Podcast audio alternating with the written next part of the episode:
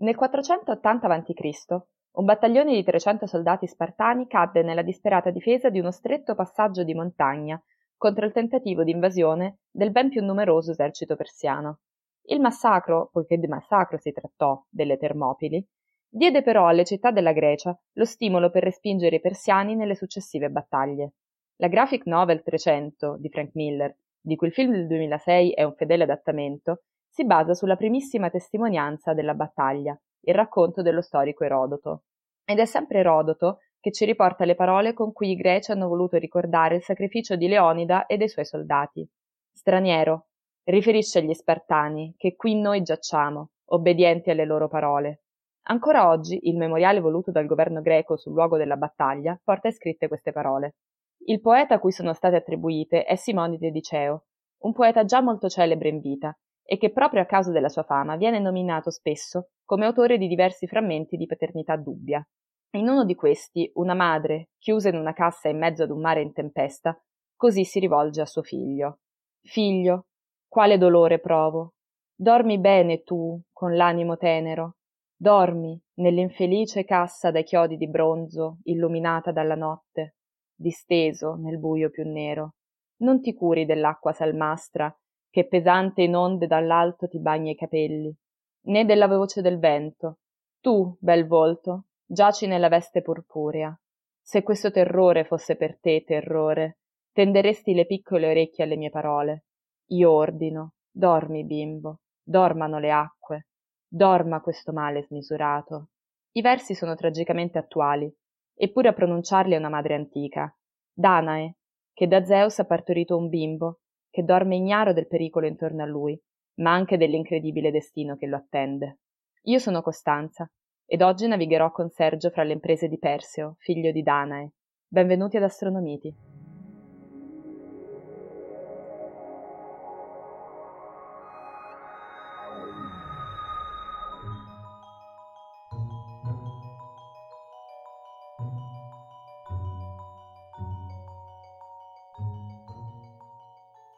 Una delle cose che più mi diverte oggi, iniziando a registrare, è sapere che anche se andrò a raccontare come si trova Perseo, a me viene da dire Perseo, lo dico da subito, eh, e come invece eh, si trova Pegaso, la verità è che un buon 50-60%, se non di più, di persone che ascolteranno, in realtà Perseo l'hanno già vista. Eh, perché quella benedetta, fatidica notte di San Lorenzo in cui tutti si mettono a cercare stelle, se avete visto almeno una stella cadente, stavate guardando Perseo. Eh, e quindi, quindi già questo mi basta per dire sì, avete già visto Perseo. Quindi anche io ho visto Perseo. Perseo. Vabbè, eh, facciamo, facciamo, che uno dice Perseo. Sì, sì, sì, no, possiamo anche alternare, ogni volta lo diciamo in modo diverso. Perseo. Perseo, carino, Perseo Callistò, mi piace molto. Perseo. Sì, senza, senza, saperlo anche tu hai visto Perseo, nel senso che se hai visto delle stelle cadenti la sera di San Lorenzo, hai visto Perseo. Eh, ovviamente, dato che non mi aspetto che la gente voglia, se qualcuno vuole, ve- vedere la costellazione di Perseo o Pegaso soltanto a San Lorenzo, direi che forse è il caso di dire un pochino di più su, come ci, come, su come raggiungerla. Eh, allora, anzitutto iniziamo a dire che Perseo non è circumpolare, eh, quindi non è sempre visibile. È molto spesso visibile, ma non sempre. Eh, tra l'altro, um, alcune stelle della sua costellazione, pochissime, potrebbero addirittura essere quasi dell'universo, del, dell'emisfero australe, mh, se, se vedo bene. Comunque, diciamo che non è sempre visibile sopra l'orizzonte. Uh, in particolare, um, tendenzialmente verso fine agosto, alle 9 di sera, la si vede all'incirca a nord-est, uh, mentre uh, si trova nel, punto, nel suo punto più alto verso lo zenith. Lo zenith è considerato il punto più alto della volta celeste, quindi alzate, alzate la testa, quel punto che vedete è lo zenith, verso Capodanno Ok. Mentre a fine maggio è a nord-ovest. Quindi adesso noi lo vedremo a nord-ovest. Noi adesso lo vediamo a nord-ovest, esattamente, esattamente. Fine maggio lo vediamo a nord-ovest, diciamo la parte finale del suo ciclo eh, di giro una volta celeste. Poi verso fine agosto lo si ricomincia a vedere. Giugno, eh, giugno e luglio è molto basso quindi si fa, non sono sicuro neanche che si riesca a vedere, ma sicuramente molto basso. Uh, in tutti questi casi, poi, con, non, noi non ne abbiamo mai parlato, ma può essere utile avere sotto mano un astrolabio, oltre alle app di osservazione. Che cos'è un astrolabio? Un astrolabio è un aggeggino, è un disco che si trova, si trova, facilmente anche su Amazon eh, o su qualunque o anche nelle varie librerie eh, nel reparto astronomia è un disco che permette di avere una mappa stellare universale cioè l'intera mappa stellare disegnata all'interno ma attraverso uno, una finestra a rotazione, tipo gli anelli dei codificatori che si usavano da ragazzini, eh, che non è mai usato, questo è molto grave. Non so di che cosa, non so cosa sia un anello de- decodificatore. Vabbè, ti farò, ti farò, una lezione a parte al riguardo. Eh, comunque c'è un, un cerchio, un, un, ulteriore cerchio appoggiato sopra quello dove sono disegnate le costellazioni, eh, con un ritaglio. Come se fosse. Lo... Ah, ok, sì, lo, adesso lo sto, lo sto, lo sto vedendo. E... Ho capito, è come un. come un, par... un coso per fare per il parcheggio. Sì, bravissima, esatto, anche, quella, anche quello è un ottimo paragone. Eh, la differenza eh, dove sta? Che sui bordi di un astrolabio sono indicate tutte le date e tutte le ore. Girando quindi la parte superiore, l'astrolabio mostrerà cosa è visibile in cielo in un determinato orario, in una determinata data. Quindi è molto utile da questo, da questo punto di vista. Eh, quindi se io ad esempio, giusto per fare un esempio a te ora, dico, tipo, noi stiamo registrando adesso a fine maggio e sono le, eh, diciamo, le, le 7 di sera, giusto per, eh, giusto per avere eh, un'idea, anche se poi in realtà non è proprio così, visto che c'è l'orario legale, eh, vedi, questo è il cielo, te lo sto mostrando, che è visibile a quest'ora, in questo momento, che poi in realtà non è visibile perché c'è ancora luce. Quindi, però se non ci fosse il sole acceso, questo sarebbe il cielo visibile. Quindi è come momento. nella libreria, nella biblioteca nel deserto, in Avatar, Avatar. per citare qualcosa uh, che spero che tutti quelli che ci ascoltano in realtà abbiano visto in cui scoprono, mm-hmm. eh, diciamo, il futuro di come andrà il cielo tra, mu- muovendo questo macchinario in versione più piccola. Ma infatti è molto molto credibile ed è molto molto giusto, quindi sì, è esattamente così. Eh, quindi digressione a parte, comunque eh, Pegaso si trova eh, di solito poco sotto la costellazione di Cassiopea, di cui poi parleremo la prossima settimana, ma che anticipiamo è riconoscibilissima perché è una W in cielo, sostanzialmente. Se invece esatto. Se invece eh, vogliamo trovare un altro modo, è ancora più facile passando da Pegaso. Pegaso, quindi descriviamola com'è, Pegaso è famosa perché è una, è una costellazione le cui stelle principali formano un quadrato, proprio un quadrato in cielo, che viene chiamato infatti il quadrato di Pegaso. Ora, e qui penso che tu potresti mandarmi a quel paese, non importa. Con Pegaso possiamo creare un carro. Un altro?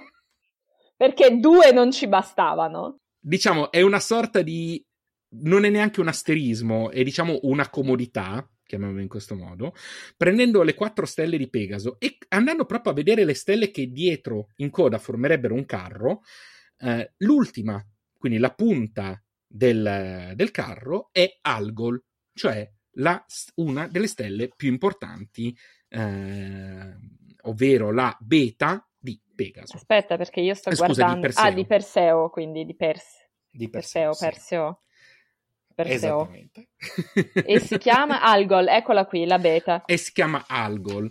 Eh, che è una stella che adesso mh, mm, su cui poi ci fermeremo anche per vari motivi, ma eh, diciamo è la beta è nel pieno corpo del, del, del nostro eroe eh, ed è una stella molto luminosa, molto interessante che quindi ci dà l'idea della costellazione. Per il resto la costellazione Algol si trova nella parte bassa della costellazione, all'altezza, se doveste immaginare la costellazione come un essere umano, sarebbe sul suo fianco eh, sinistro, per come viene spesso rappresentato. Ehm, là verso la testa abbiamo stelle minori, ma la alfa si trova quella che può essere l'attaccatura della spalla eh, o del collo. In realtà, secondo le rappresentazioni, l'alfa si chiama Mirfak, Mirfak sì, la leggo qui e c'è e un sacco di roba intorno. E significa il gomito. Sì, adesso vediamo perché. E, ehm, ed è il gom- si chiama il gomito quindi puoi immaginartelo come se avesse il braccio alzato eh, e quindi quello è il, è il gomito, diciamo. Eh, tutte le altre stelle sono molto meno luminose, quindi molto meno visibili, ma ehm, tendenzialmente, tendenzialmente in questo modo iniziamo a riconoscere abbastanza bene Perseo. Eh, Pegaso, su Pegaso poi ci focalizziamo dopo. Entriamo subito a parlare di Perseo. Perseo, dicevo, ha due stelle fondamentali, poi altri oggetti, ma le due fondamentali sono proprio Mirfak e Algol. Uh, Mirfak è una stella che si trova a 590 anni luce, quindi bella lontana, è una super gigante gialla, uh, ha un diametro di 69 volte uh, quello del Sole e 5000 volte la luminosità del Sole. Perché è interessante Mirfak oltre alla luminosità? Perché fa parte di un ammasso stellare ed è quello che tu stai vedendo lì sulla mappa. Quello che io giustamente ho detto, c'è un sacco di roba intorno. c'è un sacco di roba intorno, tanti puntini sulla sì. mappa. Eh, Cos'è un ammasso stellare? Eh, un ammasso stellare è un gruppo di stelle molto denso. Quindi, quando parliamo di costellazioni, ormai l'abbiamo detto più di una volta, le costellazioni eh, non sono stelle vicine, salvo rari casi. Quando parliamo di un ammasso stellare, sì, sono stelle che sono in gruppo, che sono nate molto probabilmente nella stessa eh, nebulosa e che quindi hanno anche una composizione molto simile. Quindi possiamo dire che si stanno allontanando tra di loro o magari rimarranno unite se la forza di gravitazione eh, di gravità le terrà unite, ma sono nate nella stessa, nella stessa direzione. Una cosa che mi sembra di capire succede mm. quando al centro c'è una stella molto densa? Come se eh, fosse eh, no, diciamo, un, un, una questione di gravità che attira altre cose o che le tiene in no, sé. No, in realtà qui, qui è l'inverso. Um, il discorso che fai tu mm, in realtà funziona, ma su un'altra cosa che vedremo tra poco. eh, in questo caso è qualcosa di diverso, nel senso, noi abbiamo, sai, l'hai già visto, l'abbiamo già citato, le stelle nascono dalle nebulose, ok? Uh, quindi una nebulosa dà luogo alla nascita di varie stelle. Può succedere che in una certa fase siano nate un tot di stelle e noi le stiamo vedendo in quella fase della loro vita quindi in una fase in cui fanno ancora parte di un ammasso sostanzialmente. Quindi questa è una situazione eh, di quel genere. Poi ovviamente noi vediamo in questo caso Mirfak che è più grande e probabilmente anche più vicina, magari le altre si stanno allontanando mentre lei si sta avvicinando. Eh, adesso non sono andato ad approfondire, quindi potrebbe essere una cretinata, però sostanzialmente eh, si sono costituite un tot di stelle di cui possiamo dire per certo che finché sono in quell'ammasso hanno la stessa composizione chimica. Per, hanno gli stessi gas, hanno la stessa concentrazione.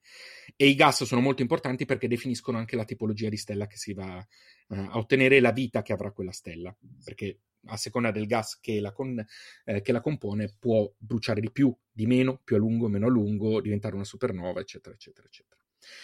Eh, quindi abbiamo un ammasso stellare visibile tramite un binocolo. Quindi se noi vediamo, eh, puntiamo Mirfak in un cielo limpido eh, con un binocolo, possiamo vedere una serie di stelle, di stelline che circondano Mirfak e sono questo ammasso Invece stellare. occhio nudo noi vediamo ovviamente solo la stella. O allora, vediamo solo, solo la stella. Esatto, diciamo che in alcuni casi, adesso non so se questo è il caso, l'ammasso stellare è l'ammasso di Alpha per 6 o chiamato anche Molette 20. Eh, non so se in questo caso riusciamo a vedere anche un po' di piccolo bagliore, diciamo una luminosità generica intorno. A volte ci si riesce. Eh, non so dirti perché onestamente non guardo da una vita eh, se questo è il caso. Algol, invece, a parte che ha un nome che mi affascina, perché il nome è, mh, mm, può essere tradotto come lo- l'occhio del demonio o anche la stella del diavolo. Mm. Però è un nome eh, arabo arabo. Per sì, cui sì, sì. in realtà eh, poi un giorno dovremo approfondire questa cosa, però non so esattamente che diavolo demone. È, esatto, un demone, demone, ma dovrebbe essere uno di vari. Dovrebbe essere, eh, allora, dovrebbe essere la, la, restrizione del termine Ras al Ghul. Ah, ok. Eh, che tra l'altro sì, è, il sì. di, è, il nome di, un ne- nemico di Batman. Sì, è vero, Ras al Ghul è il nome di un nemico di Batman. Esattamente, e dovrebbe essere il, la contrazione di quello. Eh, tra l'altro, Algol è la stella che identifica la posizione di cui poi tu ci racconterai, ovvero la testa di Medusa. Ok, ma non c'è una costellazione Attaccata. di Medusa. No, non c'è una costellazione Medusa, è la testa di Medusa attaccata al fianco di Perseo. Mentre se la porta con sé dopo. Mentre se la porta con sé per andare eh, a fare quello che poi racconterai esatto. dopo. Eh, Algol, perché è stata chiamata così? Mm, perché Algol è una stella molto particolare ed è quella che viene chiamata stella binaria variabile a eclisse. A me sembra un po' una cosa da alla amici miei. No, non è una supercazzola, lo dico io, non ti preoccupare. Però ci suona un pochino. Eh, no, però spiego, spiego perché è veramente interessante. Mm, Algol è una binaria e su cui mm, non abbiamo problemi. Algol ha, Algol A e tre raggi, raggi, solari, Algol B 3,5, quindi mh, mm, neanche particolarmente eh, sconvolgentemente grande, ma ha una posizione particolare rispetto a noi, per cui il suo piano di, ehm, di, di, di rivoluzione è angolato in maniera tale che è in piano rispetto a noi alla nostra osservazione. Quindi cosa succede? Arrivo. Che quando gira due, una delle due stelle gira intorno all'altra, se una è a fianco all'altra, la luminosità aumenta perché vediamo la luminosità di entrambe. Se una passa dietro l'altra, la luminosità diminuisce perché una eclissa l'altra. Da qui il termine a eclissi. Mm, puoi spiegare, perché io sono quasi sicura di aver capito, ma non sono al 100% mm. sicura di sapere che cos'è un piano di rivoluzione. Il piano di rivoluzione è qua, il modo mh, mm, e il piano eh, trasversale mh, mm, secondo, eh, su, su, cui ruotano tra di loro due masse. Eh, in, questo, io, in questo caso stiamo parlando di due stelle, ma è anche il piano su cui la, ste- la Terra gira intorno al Sole, mh, mm, per dirne una. Quando noi, se noi tagliamo, se dove, dovessimo tagliare eh, con un eh, con una, una, una lama l'universo, il, noi tagliamo terra, l'universo il sole face, e facessimo una sorta di proiezione, noi vedremmo poi quella famosa forma ellittica, che poi così ellittica non è, uh, è quasi sferica, della, circonf- della rot- uh, rivoluzione della Terra intorno al Sole o della uh, rivoluzione di una stella attorno all'altra. In questo caso però cosa succede? Che tu non è detto che tutte l'angolazione di tutte le rivoluzioni siano uguali. Ad esempio, Plutone ha una rivoluzione intorno al Sole che è angolata rispetto a quella degli altri pianeti eh, del sistema solare. Vabbè, io dico gli altri pianeti perché sono abituato a pensare a Plutone come un pianeta e non un planetoide. Anche io sono abituata a pensare a Plutone come un pianeta e lo so che non è vero, ma... Esatto, a me, a me viene da, da, dire così. Quindi eh, è, è angolata la sua rivoluzione. Allo stesso modo, tutti gli oggetti potrebbero avere una rivoluzione che non è per niente allineata con noi.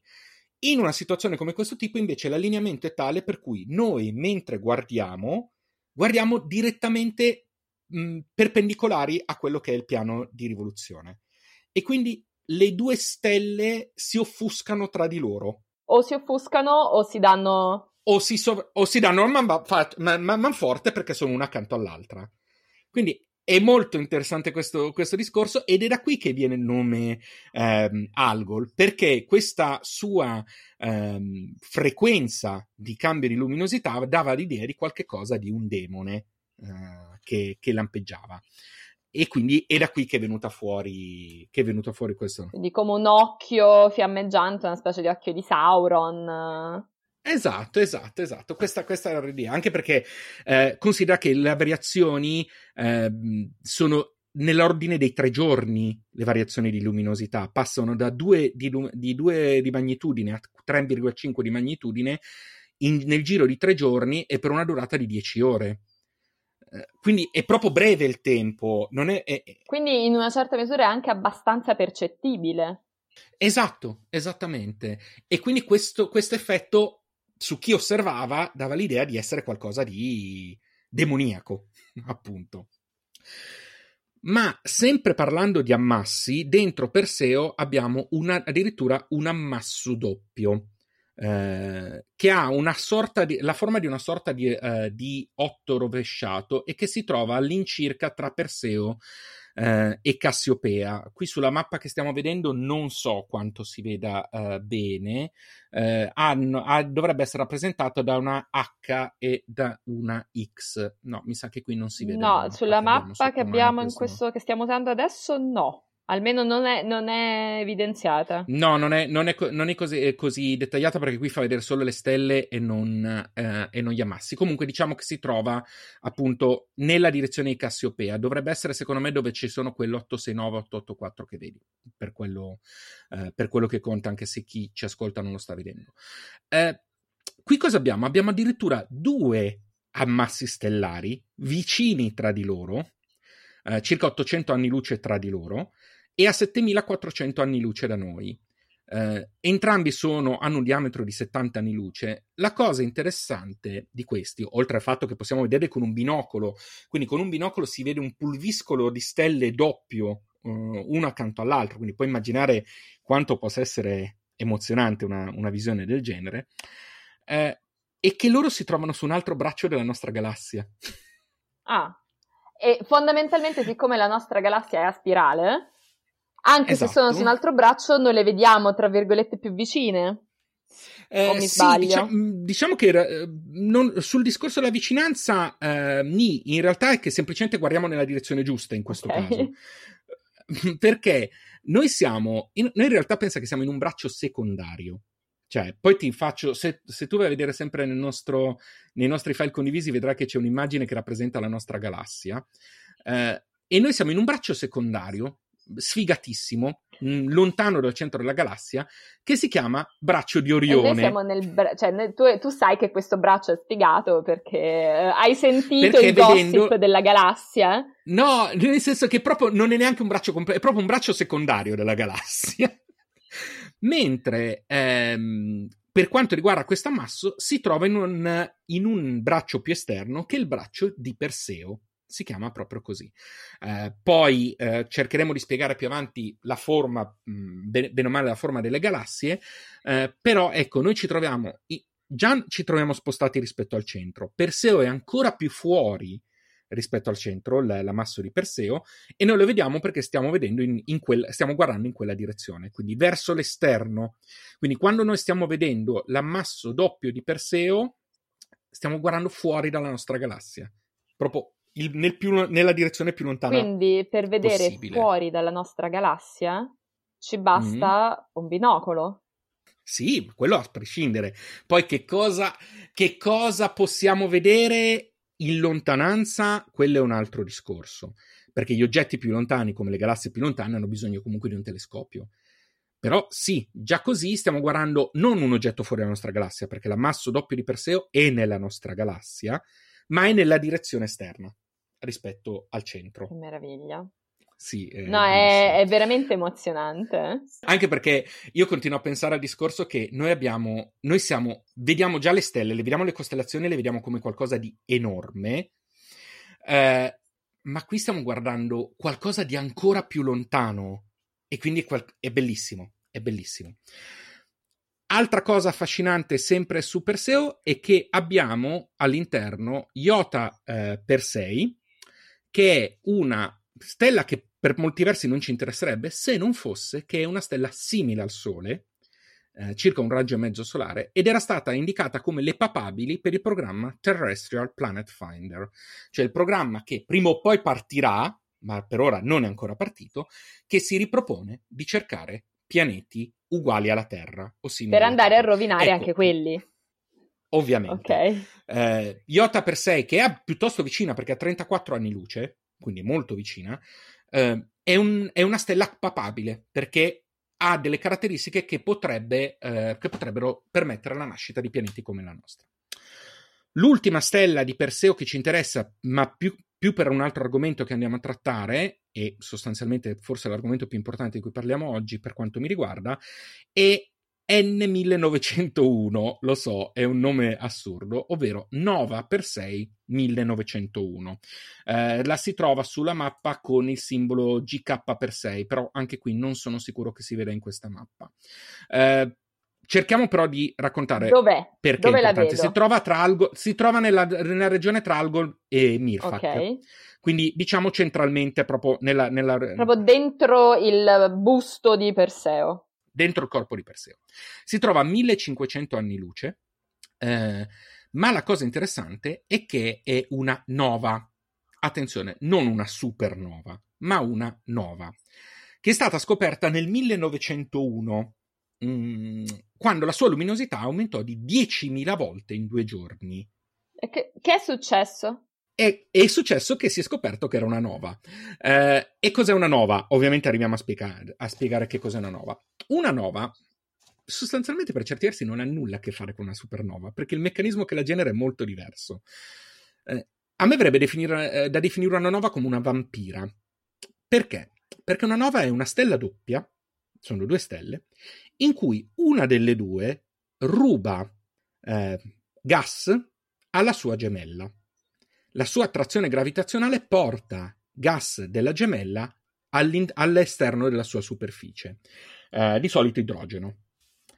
Cosa succede? Che quando supera un certo limite di gas rubato, l'idrogeno precipita all'interno della stella ed esplode. E per questo è successo quello, quel cambiamento di, eh, di luminosità di luminosità. C'è stata un'esplosione dovuta all'idrogeno che è caduto dentro la. È stato attirato, è letteralmente caduto per la gravità perché ce n'era una quantità sufficiente e ha innescato un'esplosione, quello che in inglese viene chiamato un outburst. Eh, dopodiché eh, il ciclo può riprendere. Non è detto che lo faccia finché c'è materiale da rubare, lo continua a fare. E quindi periodicamente una nova potrebbe rigenerare un'esplosione. Quindi ogni volta praticamente prima prende più, prima prende più idrogeno e quando c'è troppo esatto. idrogeno precipita dentro, questo idrogeno precipita dentro, quindi esplode, quindi risuccede questo discorso dei, della luminosità. Ovviamente, sic- ovviamente, però, siccome l'altra stella non è una fonte inesauribile, prima o poi smetterà. Prima o poi l'altra stella non potrà, non potrà più fornire eh, gas o non, la forza di gravità non sarà sufficiente e quindi, e quindi smetterà. Però ecco, questo è il meccanismo della nova. Eh, e quindi potrebbe continuare a fare. Mentre la supernova abbiamo già detto che è un'esplosione che si ha a posteriori. Eh, veloce, un veloce passaggio su Pegaso per quanto riguarda le stelle, perché Pegaso in realtà eh, non ha molte stelle interessanti. Pegaso, eh, se lo guardate nel cielo, è un quadrato, lo dicevamo prima, il famoso quadrato di Pegaso, a cui poi si agganciano alcune stelline che dovrebbero essere le zampe anteriori. Eh, consideriamo che Pegaso non è vista come se fosse ehm, l'intera costellazione del, del cavallo, ma si vede soltanto il busto anteriore, le zampe che escono e la testa. Perché il resto vola. Il resto, in realtà, spesso viene rappresentato come se stesse uscendo dal cielo. E quindi come se la parte dietro fosse nascosta in prospettiva. Eh, il quadrato rappresenta bene o male la spalla o le ali. E infatti eh, la alfa di Pegaso si chiama Markab, che è la spalla. Eh, la beta, mh, mm, che si chiama Sheat, è lo stinco. La gamma Algenib eh, sono le ali e poi la delta non esiste più. O meglio, che è successo alla delta di Pegaso? è che non è più la delta di Pegaso. La delta di Pegaso è diventata l'alfa di Andromeda. e sì, okay. allora da la sempre questa... No, la testa eh, di cavallo era nel, quella, no, quella è una nebulosa. Que- que- quella era una nebulosa. Però no, mi ricordo che l'avevi spiegato perché io ti sto a sentire sì. Nel, sì. quando abbiamo parlato di Andromeda, del fatto che l'alfa di Andromeda in realtà era Pegaso. Esatto, è bravissima. Ed è esattamente questo, ovvero in realtà per lungo tempo sono state condivise, la delta di Pegaso era l'alfa di Andromeda, quando si è proceduto a fare una maggiore divisione del cielo in maniera tale che le aree fossero ben definite, la delta di Pegaso è andata a essere assegnata come alfa di Andromeda. Questo non significa però che il quadrato di Pegaso non esista ancora, perché il quadrato per riconoscerla rimane. Quindi diciamo che come costellazione la vedete ancora, ma come classificazione eh, no non ci sono tantissime cose da dire su Pegaso per quanto riguarda gli oggetti che si vedono, anche perché è messa in una eh, posizione eh, in cui non sono, pre- sono, presenti soltanto alcune galassie, ma servono mh, dispositivi abbastanza potenti per vederlo. Una piccola curiosità. Eh, che, eh, che, che, andiamo a dare e che ci sono ovviamente sistemi stellari sia in Perseo che in Pegaso. Eh, in realtà la cosa più curiosa è che in Pegasus c'è il primo sistema planetario mai scoperto nel 1995 nella stella 51 Pegasi, è una stella gialla simile al Sole ed è stato scoperto in maniera stre- spettroscopica. In italiano? Vuol dire che, vedi, le scoperte astronomiche spesso e volentieri la gente si immagina che siano quasi solo per osservazione. Nella maggior parte dei casi non è così, si utilizzano gli strumenti, gli strumenti che possono essere radiotelescopi, quindi le onde sonore, possono essere ehm, ricerche nello spettro, come in questo caso. Quindi grazie alle ricerche nello spettro, quindi nello spettro visivo, nei colori, nelle variazioni delle, del, delle luminosità che ci arriva, eh, si è in grado di dedurre che ci sono oggetti così come nei movimenti gravitazionali eh, e via dicendo in questo modo. Questo è stato uno di quei casi. Grazie a una ricerca spettroscopica si è riuscito a scoprire che effettivamente c'era un pianeta che girava attorno a, attorno a 51 Pegasi, un pianeta simile a Giove. Eh, prima di passarti la, palo- la, parola, vi ricordo che appunto 10 agosto, ma non più il 10 agosto, eh, tra il 10 e il 12 e il 13, ci sono le Perseidi, eh, il radiante delle Perseidi è circa è poco più sopra l'Alfa, quindi poco sopra Mirfak, eh, poco a nord. Eh, se ti ricordi cosa ti avevo raccontato ai tempi eh, parlando di, una, di, di, Orione? Ti avevo raccontato che in Orione c'erano delle stelle cadenti dovute alla cometa di Halley. Eh, in realtà è una regola, tutte le stelle cadenti sono residui di qualcosa che è passato. In questo caso stiamo parla- parlando della cometa Swift-Tuttle, eh, che è una cometa periodica di 26 km e che è passata nel 1862, nel 1992 e ripasserà nel 2126. In un cielo adeguato eh, si possono osservare fino a 75 stelle cadenti l'ora. Un sacco di desideri? Sì, un sacco di desideri. Orbene, io cosa so di Pegaso? Eh, questo, io, questo so voglio di... sapere io, perché qua ti voglio. Allora, devo dire che io con Pegaso ci sono cresciuto perché uno dei miei film più, uh, che adoravo vedere sotto le vacanze di Natale quando ero bambino era quel piccolo gioiello della cinematografia moderna che si chiama Scontro uh, di Titani. Um, gioiellino, tutto, in, tutto, pieno di effetti speciali dell'ultimo momento, proprio una cosa meravigliosa. Uh, però oh, Zeus è interpretato da Lorenzo Olivier, quindi parliamone. E era la rappresentazione sostanzialmente del mito di Pegaso, ovviamente molto adattato, molto adattato. Uh, quindi diciamo che si intuisce a malapena per quale motivo Pegaso e la madre finiscono in quella... Forse stai quella... parlando di Perseo. Sto di Perseo, sto raccontando di Pegaso. Pegaso arriva a un certo punto, ma non, non, non, sì. non è lui con la mamma. Ops, ops. Eh, diciamo che per, eh, ne, si capisce, si intuisce vagamente per quale motivo Perseo è nella cassa con la madre in mezzo al mare, inizia così il film. Eh, lo si vede crescere come un mezzoeroe co- con Zeus che gli guarda da sopra dicendo ah, ah, ah, quello è mio figlio me lo riesco a immaginare la verità è che io dovevo vedere il film prima di, di registrare questo episodio e non ho avuto il tempo per cui lo vedrò dopo e sono un po', eh, diciamo, ho un po' di pressione perché adesso me lo devo, me lo devo veramente vedere, bisognerà vedere, insomma, che... Però i fotogrammi che ti ho mandato erano notevoli. Assolutamente. Ecco. Quindi c'è appunto Zeus che dice: eh, Oh, mio figlio, eh, figo, un figone paura, cioè lui sì che è un eroe come, come chissà che. Eh, Perseo in realtà gli muore la madre nel, nel film, cioè si, sembra che la madre sia morta, eh, non, si, non, si, non, si, sa. Lui parte perché deve, deve, deve, diventare sostanzialmente un eroe, scopre Andromeda. Eh, Lasciata lì come un suo... no, no, no, no, no, no, di Merluzzo, no. Fi- No, no, nel film lui la vede prima direttamente nella città, eh, se ne innamora, eh, decide di, perché mh, per vari motivi lei è condannata a dover dare un, eh, un, una sorta di indovinello a ogni suo pretendente. Eh, hanno per, mischiato i miti. Hanno mischiato un bel po' di miti.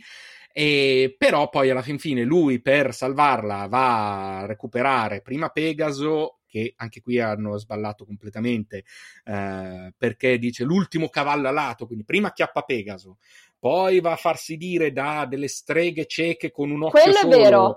Quello è vero, quelle sono le graie, che sono queste che hanno un occhio e un dente e se lo passano. Esatto, e ci sono, loro ci sono. E ci sono anche in Hercules, nonostante Hercules sia il film con la storia di Ercole meno credibile e, e, soprattutto tutto sbagliato. La Disney lì proprio ha, ha fatto. Io odio, un... odio, odio, Hercules. È, è, l'ho visto solo una volta e non l'ho mai più voluto vedere.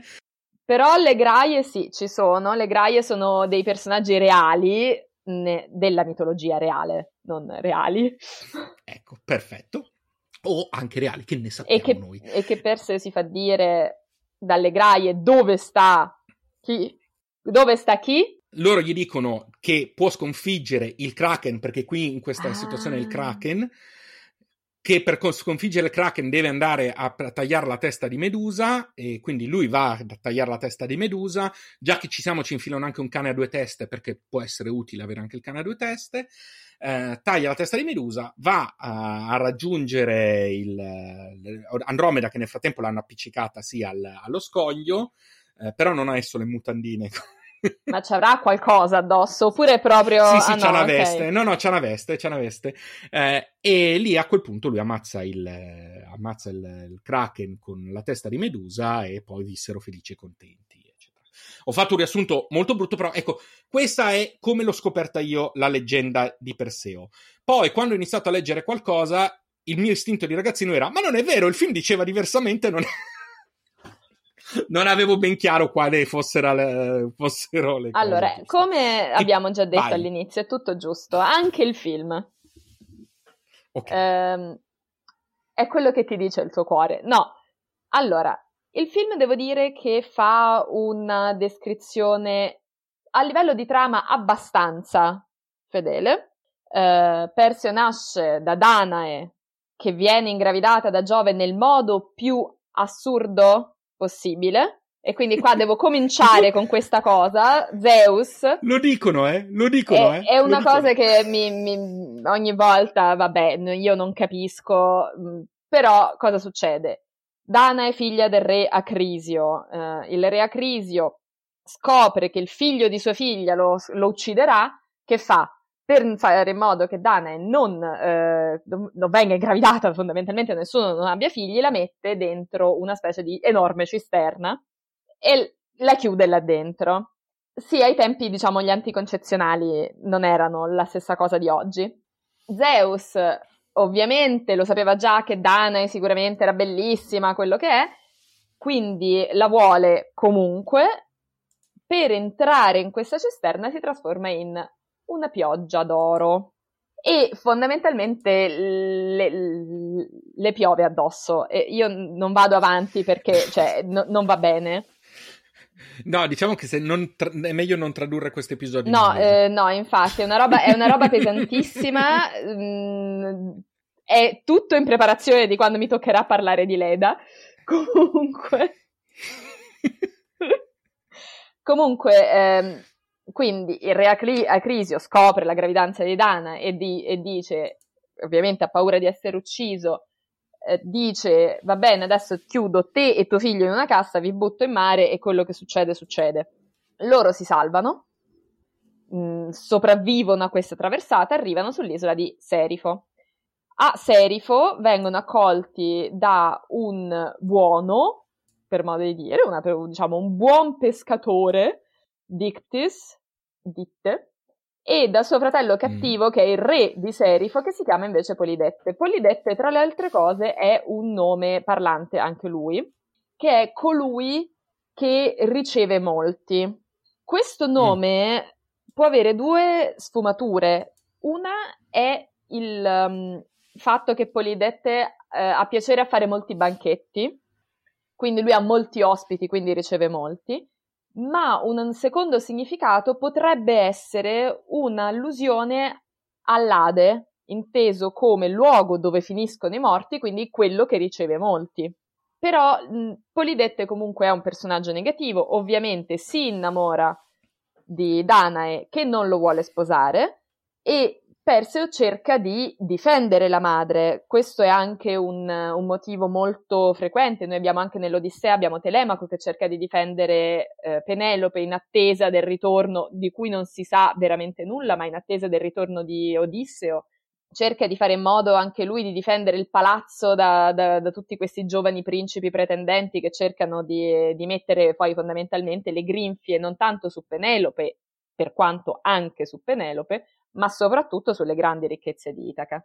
Stessa situazione, o meglio, situazione analoga, un figlio più o meno giovinetto, adolescente, eh, con una madre che viene insidiata da un personaggio non particolarmente positivo. Polidette, scocciato di questa intrusione di Perseo nei suoi piani per cercare di ottenere eh, la mano di Danae, lo manda in quella che doveva essere una missione impossibile, che è un altro tema abbastanza frequente, perché anche gli argonauti, che peraltro è stato riportato in, um, al cinema o in televisione, non sono sicura se sia stato un prodotto cinematografico prima o solo televisivo, ma eh, poco prima di Scontro fra Titani e con il, um, gli, gli, stessi effetti speciali, cioè lo stesso uh, celebre Ray Harryhausen fa gli effetti speciali anche di, questo, di questa trasposizione degli Argonauti. Quando uno è bravo è bravo. Sì, no, ma eh, i mostri, i pupazzi di Harryhausen sono semplicemente fantastici. Comunque... E poi vedrai. Il, um, il giovane Perseo uh, cosa deve fare? Come regalo per un banchetto deve portare a Polidette la testa di Medusa. Chi è Medusa? Non si sa bene chi sia Medusa in realtà, perché ci sono un paio di versioni diverse. Una dice Medusa è una, è una delle tre gorgoni, o gorgoni, mm-hmm. eh, che sono queste donne orribili con i, mm. se, i, serpenti come capelli che trasformano queste donne mezze rettili fondamentalmente che trasformano chiunque le guardi in pietra o soprattutto Medusa trasforma chiunque le guardi in pietra figlie tutte e tre quindi anche Medusa di Forco Forco sarebbe un titano che cos'è mm. un titano e che perché c'entra il film Scontro di Titani i titani sono fondamentalmente dei protodei.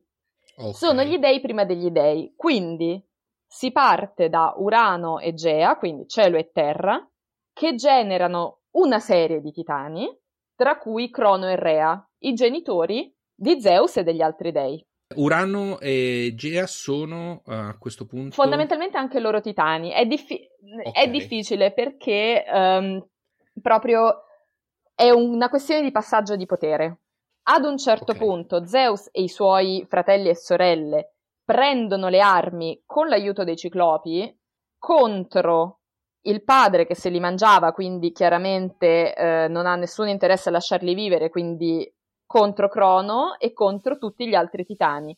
La battaglia, la guerra dei titani non c'entra nulla con la storia di Perseo, si conclude con la sconfitta e la sottomissione dei titani che però rimangono, esistono ancora i titani, ci sono dei titani famosi, non solo, anzi il padre di Medusa non è uno dei più famosi, Forco, un titano famoso è il Sole, Helios, Selene è un titano, è una titana, una titanide anche, Eos, mm-hmm. l'Aurora, è una titanide.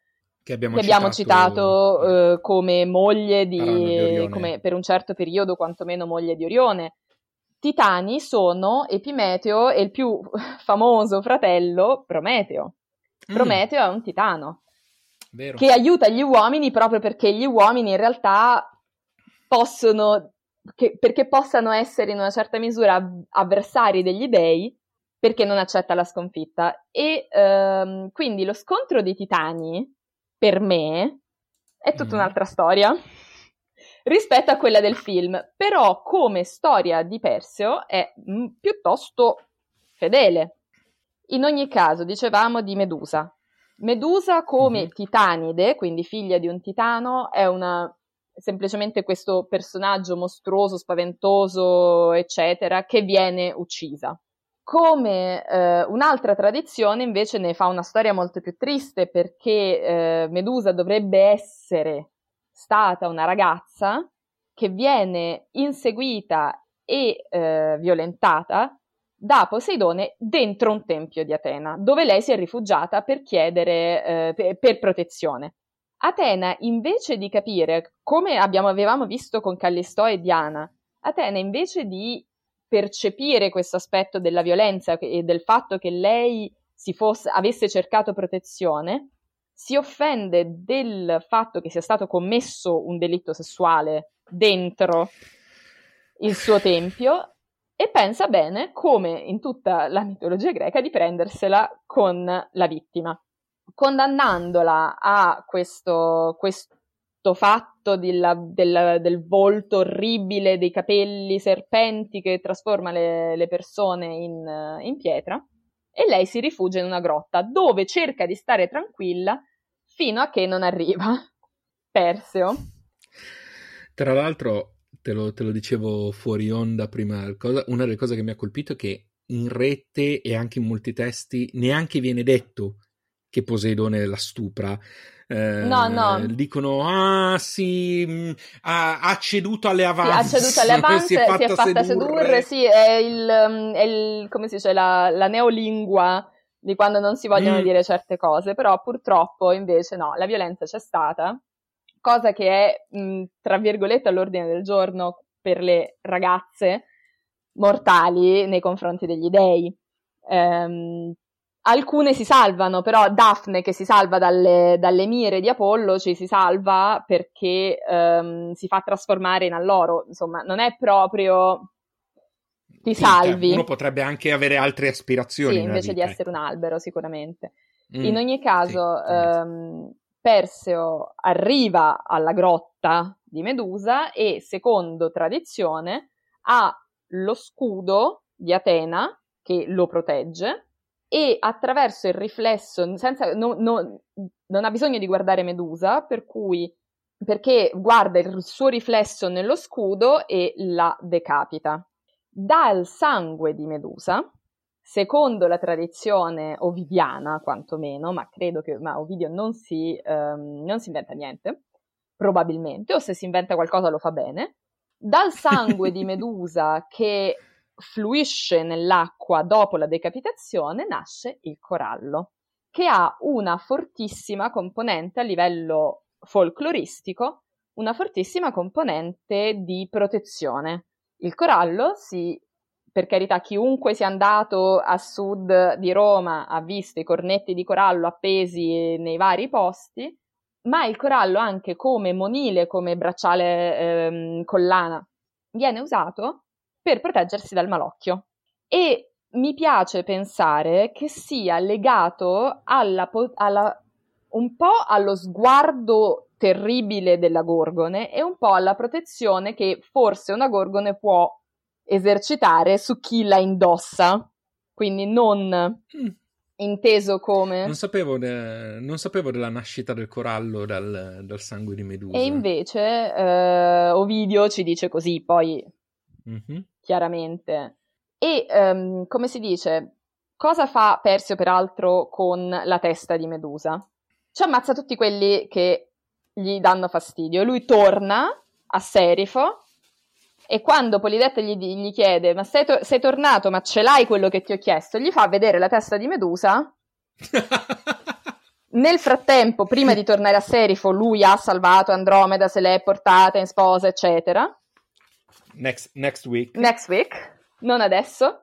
Comunque, e praticamente per un tot di tempo lui va in giro a ammazzare mostri con la testa di Medusa. Dopodiché restituisce la sua attrezzatura che gli è stata prestata in parte da Atena, in parte da Hermes, e regala ad Atena la testa di Medusa che ne fa la cosiddetta egida. La egida in alcune tradizioni dice che dice eh, viene detto che Atena mette la testa nel suo scudo, nelle, in altre tradizioni parla dell'egida. La parola egida noi la possiamo, possiamo averla sentita come sotto l'egida di è stato fatto certo, questa cosa. Sì. L'egida è una forma di protezione, in realtà probabilmente una protezione della parte superiore del corpo, diciamo del petto e del busto, fatta in pelle. Non è però molto chiaro, nel senso anche proprio eh, gli archeologi non hanno la definizione, ok, Egida è sicuramente questo. E appunto la tradizione a volte parla di Egida, a volte di scudo, ma in alcune rappresentazioni successive, per esempio nell'iconografia di Alessandro Magno, sul mm-hmm. petto lui porta una faccia di un volto di Medusa. Mm. Quindi Atena, che è una dea guerriera, ricordiamo Atena è la dea della guerra strategica. Mm. Eh, in altre versioni Atena è una dea sapiente, una dea eh, in gamba, sveglia, che in, insomma d- dall'intelletto, dall'intelletto rapido, sì, soprattutto molto così, e anche per questo motivo molto utile in guerra. È una dea che sa fare mm. la guerra e sa insomma, sa di che cosa si tratta ed è un, diciamo, soprassiede alla strategia. E mm. una delle sue, delle sue, caratteristiche iconografiche, cioè come viene rappresentata, è l'egida con la faccia di Medusa. Quindi abbiamo visto Perse uccide Medusa, salva Andromeda mm. con la testa di Medusa, sposa Andromeda, eccetera, eccetera, poi lo vediamo. Torna a Serifo, uccide Polidette, poi decide di tornare a casa mm-hmm. cioè ad Argo o Micene, e qui è un pochino complicato, ma diciamo ad Argo all'inizio, sicuramente, torna ad Argo, dove Acrisius è preoccupato perché c'è sempre questo oracolo che gli penzola sulla testa che il figlio di sua figlia lo ucciderà. Mm-hmm. E in tutte le tradizioni Persio non vuole uccidere Acrisio, in nessuna maniera cerca di uccidere Acrisio, perché in realtà Persio, se escludiamo il, il dettaglio di Medusa, Persio è un eroe abbastanza positivo. Molto mm. meno, ha molte meno ombre rispetto ad altri eroi. Jasone che usa Medea per i suoi scopi, poi la lascia e, spo- e si sposa un'altra principessa, è un pochino più problematico. Invece Perseo è uno che è molto lineare. Lui, lui va, ammazza i mostri, salva la, la, principessa, salva sua madre, torna a casa e non vuole neanche il regno che gli spetterebbe di diritto se uccidesse suo nonno. Non lo vuole uccidere. Se non che gli oracoli, agli oracoli non si scampa, come sa tutta la stirpe di Edipo. Quindi, eh, lo so, eh, quindi durante, principalmente le tradizioni raccontano che durante un evento sportivo, Mm. Il re Acrisio viene ucciso da un giavellotto, da un disco, da un qualcosa lanciato da Persio. E quindi sei fregato. È peggio di Final no, Destination. Esatto, eh? Final Destination non si è inventato niente perché le, le, storie appunto con gli oracoli, le storie con gli oracoli greci, cioè l'oracolo mm. di Delfi, se ti dice che devi morire, tu devi morire. Ecco. E senti, ma Invece il buon Pegaso? Allora, Pegaso è figlio di Medusa. Mm. Se vogliamo, è anche figlio di, di Poseidone, perché se immaginiamo Medusa come questa fanciulla che è stata eh, violentata da Poseidone, Pegaso sco- eh, sgorga fuori, e questo è un altro nome parlante perché Pegè è la fonte e lui è Pegaso, cioè quello che è sgorgato appunto come una fonte, dal corpo di Medusa me- quando Perseo la uccide. E Pegaso ha un'altra storia anche lui, perché non è che ha a che fare solo con Perseo. Pegaso viene cavalcato anche da un altro eroe di fama in realtà minore, e poi vedremo anche perché, che è il povero Bellerofonte. Bellerofonte è un altro che uccide mostri, e nel, in particolare Bellerofonte è quello che uccide la chimera, se non che mm. Bellerofonte, eh, come si dice, fa una cosa alla, Ita- alla Icaro, nel senso dice, ma io con questo cavallo alato, ma io ci posso andare fino sull'Olimpo. Si mette in volo sull'Olimpo, ma non ci puoi andare se sei un mortale, quindi lui cade, muore e Pegaso arriva in Olimpo. Da solo, però. Grande grossacciura. Eh, giovane, giovane e, e intenso. Mm. E, eh, come si dice, Pegaso rimane probabilmente nel cielo proprio perché sulla strada per l'Olimpo. Per questo pensavo il discorso del, del, del, fatto che ne vediamo solo una parte perché lui è in volo. La storia di, di Perseo è anche importante perché come un altro che non è Bellerofonte, ma un terzo ancora eh, eroe uccisore di mostri che è Cadmo, mm. la sua storia è legata alla nascita di una città, Perseo è il, diciamo, l'eroe della fondazione in una certa misura di Argo slash Micene, e questo è un discorso che purtroppo è molto ampio e non possiamo esattamente approfondirlo, ma un giorno o l'altro potremmo approfondire, come Cadmo è l'eroe della fondazione di Tebe, mm-hmm. che mhm. poi andremo a vedere. Cadmo, fratello di Europa, quella che viene rapita uh, da Zeus, anche lei, guarda caso, mandato dal padre a cercare la, mm, la sorella dicendo se non la trovi puoi anche tranquillamente non tornare, quindi lui non la trova e decide di fondare una città. Cioè, è un po' più complicato di perché così. No? Però per, perché no? Cioè, nel senso, alla fine... La stirpe di Perseo comprende un paio di personaggi importanti. Essendo di Argo abbiamo gli Atridi, cioè Atreo, mm. lui e i suoi nipoti Agamennone e Menelao, grandi ca- cause in un certo senso della guerra di Troia. Sì, c'è quei nomini sì. che nessuno di noi ha mai sì, incrociato. Esatto. Ma prima ancora abbiamo un, una ragazza, prima di tutto, e poi suo figlio, cioè Alcmena, mm. sposa di Anfitrione, ma ingravidata anche lei casualmente da Zeus, che si, che si traveste proprio da, in quel caso si trasforma in Anfitrione, e quindi abbiamo come discendente di Perseo, Eracle. Ah, però. Sì. E questa stirpe è letteralmente un casino, nel senso che non ci sono, ci sono tantissime figlie, tantissimi figli di cui si sa più che altro solo il nome, ed è tutto mm. un po' così. Però tutta la stirpe di Perseo è fondamentalmente una stirpe eroica. Un'altra stirpe che viene attribuita alla famiglia di Perseo Mm. Come figlio di Perseo dovrebbe esistere Perses. Perses, che rimarrebbe rimasto in Etiopia, dove Perseo aveva eh, raccolto e sposato Andromeda, e avrebbe mm. dovuto dare origine ai persiani. Beh, il nome, effettivamente.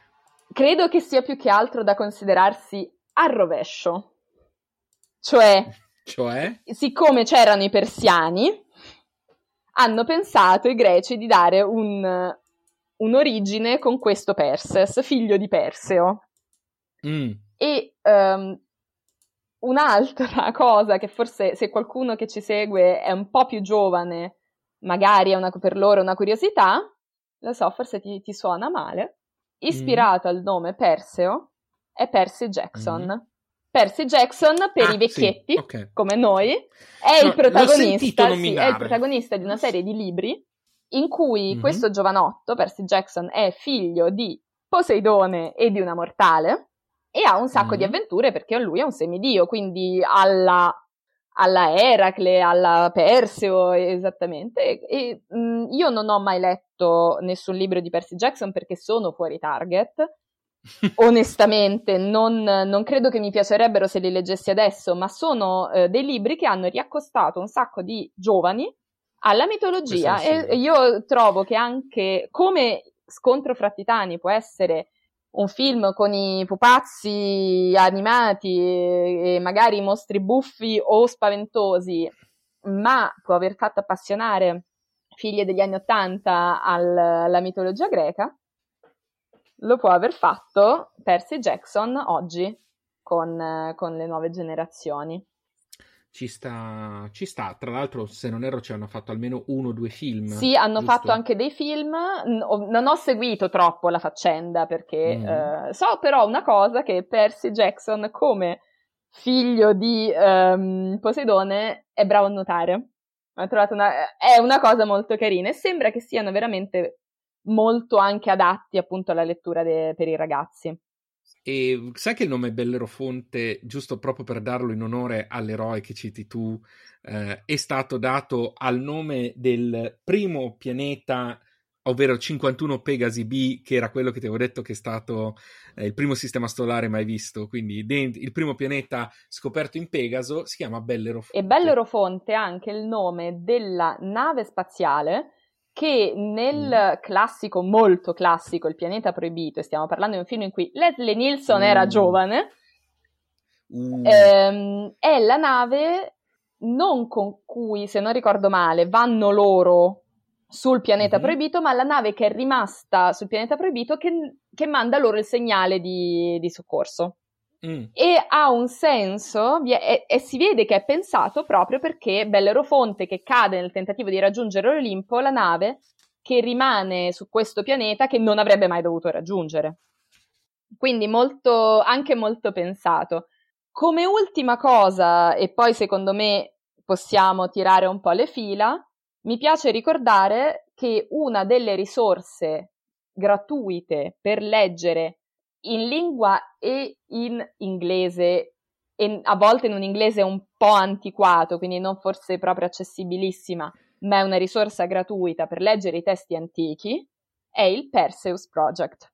Voi googlate Perseus Project ed è un progetto di un'università, mi sembra, dove hanno digitalizzato una serie di testi che sono oggi di pubblico dominio, per cui significa non tutti i testi, non tutti, non, non l'ultima edizione, quindi alle volte potrebbe essere un'edizione meno, meno fatta bene, aggiornata. meno aggiornata e le traduzioni che si hanno, no, e comunque non ci sono di tutti i testi, sono in un inglese solitamente non lo so, magari degli anni 50, magari del secolo scorso, quindi non sono sempre accessibilissime, ma sono, ma è una risorsa molto utile per magari anche farsi un primo, un pri- una prima idea di alcune cose e c'è veramente tanto.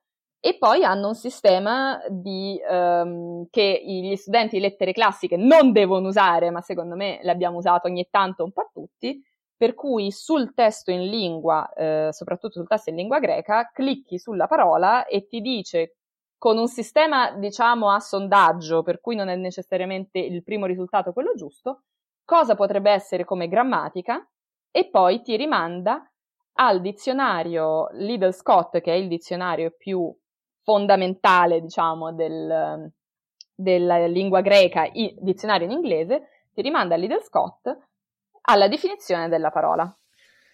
Praticamente come fa il Kindle. Sì, però gratis, nel senso non lo devi comprare sì, esatto. il progetto Perseus e io trovo che sia... No, no, però era, è bello, Trovo che sia una cosa meravigliosa proprio perché è, di, è, una cosa democratica, secondo me, nel senso mm. che può aprire con tutti i limiti del caso, però può aprire la lettura dei classici anche a chi magari non ha tempo, voglia e soldi di andare in università.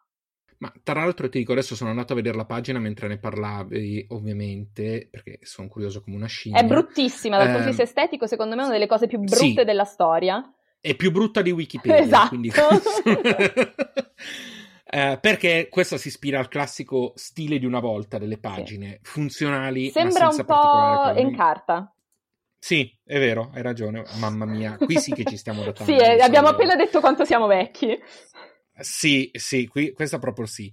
Eh, però la, effettivamente stavo vedendo che comunque ha un link sulla sezione open source e questo la dice lunga, nel senso che comunque sia eh, è proprio secondo la filosofia open source, quindi eh, la stessa su cui si basano molti software poi diventati famosissimi, quindi bello, molto sì, bello. Sì, è un, come dicevo, è uno dei, del, dei siti esteticamente più brutti mai realizzati Mm. Però c'è tanto, ci sono anche delle grammatiche, c'è il dizionario stesso, ci sono um, analisi, ci sono... Poi, ripeto, sono tutte cose che sono già di dominio pubblico, significa che tendenzialmente c'è un'edizione più aggiornata là fuori, ma l'edizione più aggiornata potrebbe essere troppo cara o chiusa dentro una biblioteca dove accedi solo come studente. Questa cosa qui a portata di click. Bello, molto bello. Poi vedo che ha proprio una pagina separata col catalogo, quindi... La pagina del catalogo è più bella? Sì, la pagina del catalogo è più bella ed è tutto dire perché... ah, però è più bella, c'è anche del colore sfumato. Hanno fatto qualcosina in più. Bello, veramente molto bello, sì. E, però sì, ecco, io mi ricordo che rimasi molto traumatizzato quando seppi che Pegaso in realtà era figlio di Medusa eh, e, non, e, fratello di Crisaor, Crisaore, che dovrebbe essere questa spada d'oro di Pegaso, di cui però ho trovato poco. Eh.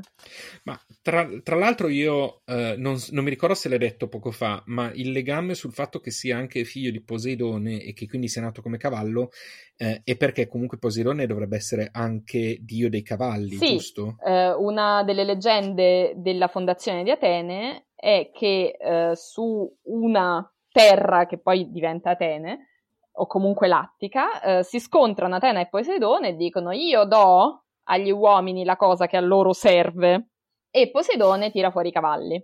Atena tira l- con, lo, con, lo, scettro, dà una botta alla terra e fa gli olivi.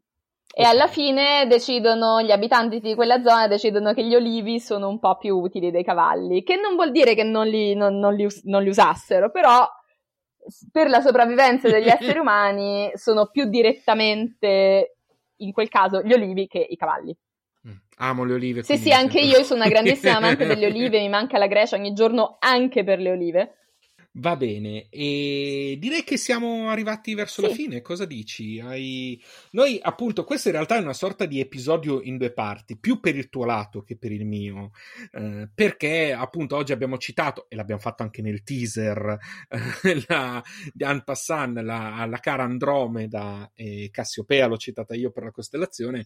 La settimana prossima eh, approfondiremo quel lato di questo punto di contatto delle leggende e ovviamente io del, del cielo. Sì. E... Quindi sarà. Infatti, poi la prossima volta dovrò riparlare quantomeno al volo di, eh, di Perseo, meno perché la storia di Cassiopea e Andromeda ha un suo perché anche a prescindere da Perseo, ma poco. Più che altro, essendo storie di donne, c'è sempre poco da raccontare nella, nella mitologia. È una delle cose che um, come donna che studia la mitologia ogni tanto ti scontri con questo fatto che le donne sono o un oggetto passivo che subisce di tutto, oppure sono viste sono molto negative, come dicevamo anche la settimana scorsa riguardo a Era. Sì, ma poi tra l'altro appunto tra Era, Artemide, che comunque sia in una versione è quella che condanna Callisto, eh, qui in questo caso Atena stessa che di nuovo... Con Medusa. Non le capiscono cioè, non gli interessa, non... Sono non... come quelle che una viene tradita e se la prendono con quella che è tradita e non con loro... Sì, sì, mi sembra, mi sembra quella situazione lì, cioè eh, il mio compagno, la mia compagna mi tradisce, io invece di capire che il problema è eventualmente il mio compagno e la mia compagna, no, me la vado a prendere con l'altra persona, che per quanto ne so io poteva non sapere, non essere neanche al corrente della, della situazione. Mm però si incolpa, si incolpa l'anello debole. Si incolpa l'anello debole. E secondo me eh, alcune delle, delle, cose, come questa che dicevamo adesso, che succedono oggi, non sono così perché naturali, ma un po' ci vengono, diciamo, ci arrivano in una forma di eh, sgocciolatura quasi, anche dal fatto di tutti questi miti. Zeus. No, oddio, non, mi... non, non avevo intenzione. Scusa. No, c'è un concetto in, in, sociologia che si chiama the trickle down effect, che non ha niente a che fare con mm-hmm. Zeus. Io pensavo a quello, però giustamente parliamo di Dana e, e quindi. Se noi ci proviamo a stare dentro la cisterna, però poi ci, ci sgocciola addosso anche questa idea che eh, a pagare per il nostro tradimento, a pagare per eh, l'offesa che ci viene fatta da un diciamo uomo, anche se chiaramente si tratta magari di dei, sarà poi l'altra persona che eventualmente non c'entrava niente. Senti, tra l'altro, eh, curiosità che aggiungo sul discorso dei titani perché mi sembra interessante, perché già due volte che diciamo che Cronos pappava i suoi figli. Sì. Mi sembra che ci fosse un motivo. Sì, perché per Cronos sapeva che uno dei suoi figli lo avrebbe ucciso. Quindi, di nuovo la stessa cosa che, che avviene anche nel caso di Perseo. Molto analoga, molto analoga. E... E come nel caso di, eh, di Acrisio con Perseo, non può in realtà sfuggire al destino, perché anche i titani, anche gli dei, anche queste forze molto potenti, tutte sono sottomesse al destino. Zeus non può cambiare il destino. Ad un certo punto lui sa, e questo poi se un giorno eh, avremo tempo si potrebbe parlare di questa cosa, ma adesso lo lui sa che c'è questa Nereide, cioè questa ninfa marina di nome Teti, che non era la Teti della settimana scorsa, ma è quella che diventerà mm-hmm. madre di Achille, sa di lei che il figlio che lei partorirà da chiunque eh, sarà più forte di suo padre. Cosa fa? La fa sposare a un mortale.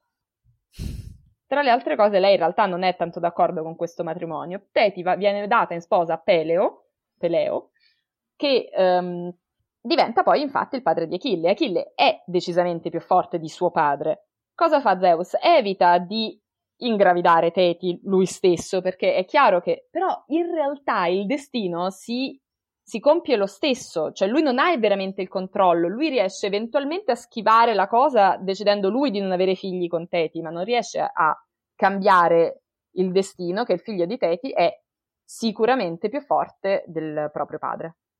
Tra l'altro Teti nel film in questo bellissimo film viene promossa a Dea. Sì, e viene interpretata, eh. questo lo so anch'io, da, sì. dalla dama Maggie Smith, cioè da sì. eh, Minerva McGranit o McGonagall di Harry Potter. Per i più giovani. Sì, tra l'altro aveva già circa 50 anni quando Sì, non era molto film. giovane. per cui io, no, considerando che Dio gli dei la benedicano, è ancora in vita, però sono passati 40 anni da quel film, quindi è abbastanza, infatti quando l'ho visto, perché lo ammetto, l'ho rivisto l'altra sera, e, è stato abbastanza divertente da, da, vedere, aspetta, questa la sì. riconosco, però da, quando aveva 40 anni somigliava a Susan Sarandon, sì. un pochino. Sì, è vero, ho visto Questo... anche, anche in no. Invito a cena con delitto, c'è sì. lei che è più che è Knives più giovane, out, sì. che, che, è ancora più giovane, non, non in Knives Out. Ah, in quello no, vecchio, quello vecchio uh, Death by okay. Murder, Murder by Death. Death by Murder. Okay. Non mi ricordo il nome originale, però si chiama Invito a cena con delitto, che è questo film assolutamente nonsense in cui, cioè il film alla Agatha Christie, ma con tutta una serie di colpi di scena che esagerano e vanno oltre il grottesco. C'è lei che è molto giovane e mm, la riconosci poco, cioè la riconosci nell'atteggiamento, nel modo di fare, mm-hmm. nella cosa, però è quel tipo di attrice che pensi che sia nata vecchia, un po' come tipo Angela Lansbury, che non, anche quando sì. la vedi nei film che faceva magari da giovane ti sembra sempre... dottone, manici di scopa. Ma sembra comunque certo momento... la signora in giallo. Sì, sì, sì, sì, è verissimo, è verissimo.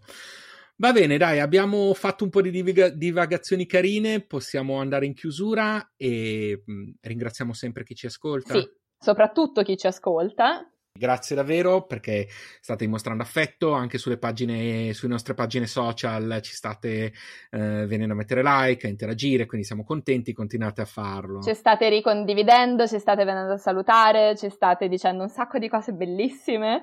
Uh, e ci state facendo anche, ho visto, anche seguire dai vostri amici, è una cosa molto bella. Siamo molto contenti. Ovviamente vi chiediamo come sempre di uh, darci una piccola valutazione, possibilmente 4-5 stelle, cioè se meno... Se meno tenetevela per voi. Ditecelo in privato. Esatto, così miglioriamo. Eh, se invece vi piacciamo un, quelle 4-5 stelle su Apple Podcast o comunque sulle altre piattaforme, ci fanno molto piacere anche perché ci danno la possibilità di essere più visti in giro. E poi, ovviamente, un cafferino qua. Quello eh. ci sta sempre. Cioè, se volete, avete tutti i dettagli nei, nei dettagli dell'episodio. Noi, appunto, vi abbiamo già detto di cosa vi parliamo la prossima settimana. Quindi direi che vi salutiamo e vi aspettiamo la prossima settimana con uh, una cosa molto interessante. Finalmente parliamo di Andromeda. Finalmente chiudiamo il cerchio del teaser. Grazie mille, grazie Costanza. Grazie Sergio. E ciao a tutti. Ciao. Astronomiti è un podcast di Costanza Torrebruno e Sergio Ferragina con musiche di Gabriele Lardi. Siamo sulle principali piattaforme di podcast. Passate a trovarci e lasciateci una valutazione. Nel prossimo episodio, Andromeda e Cassiopea.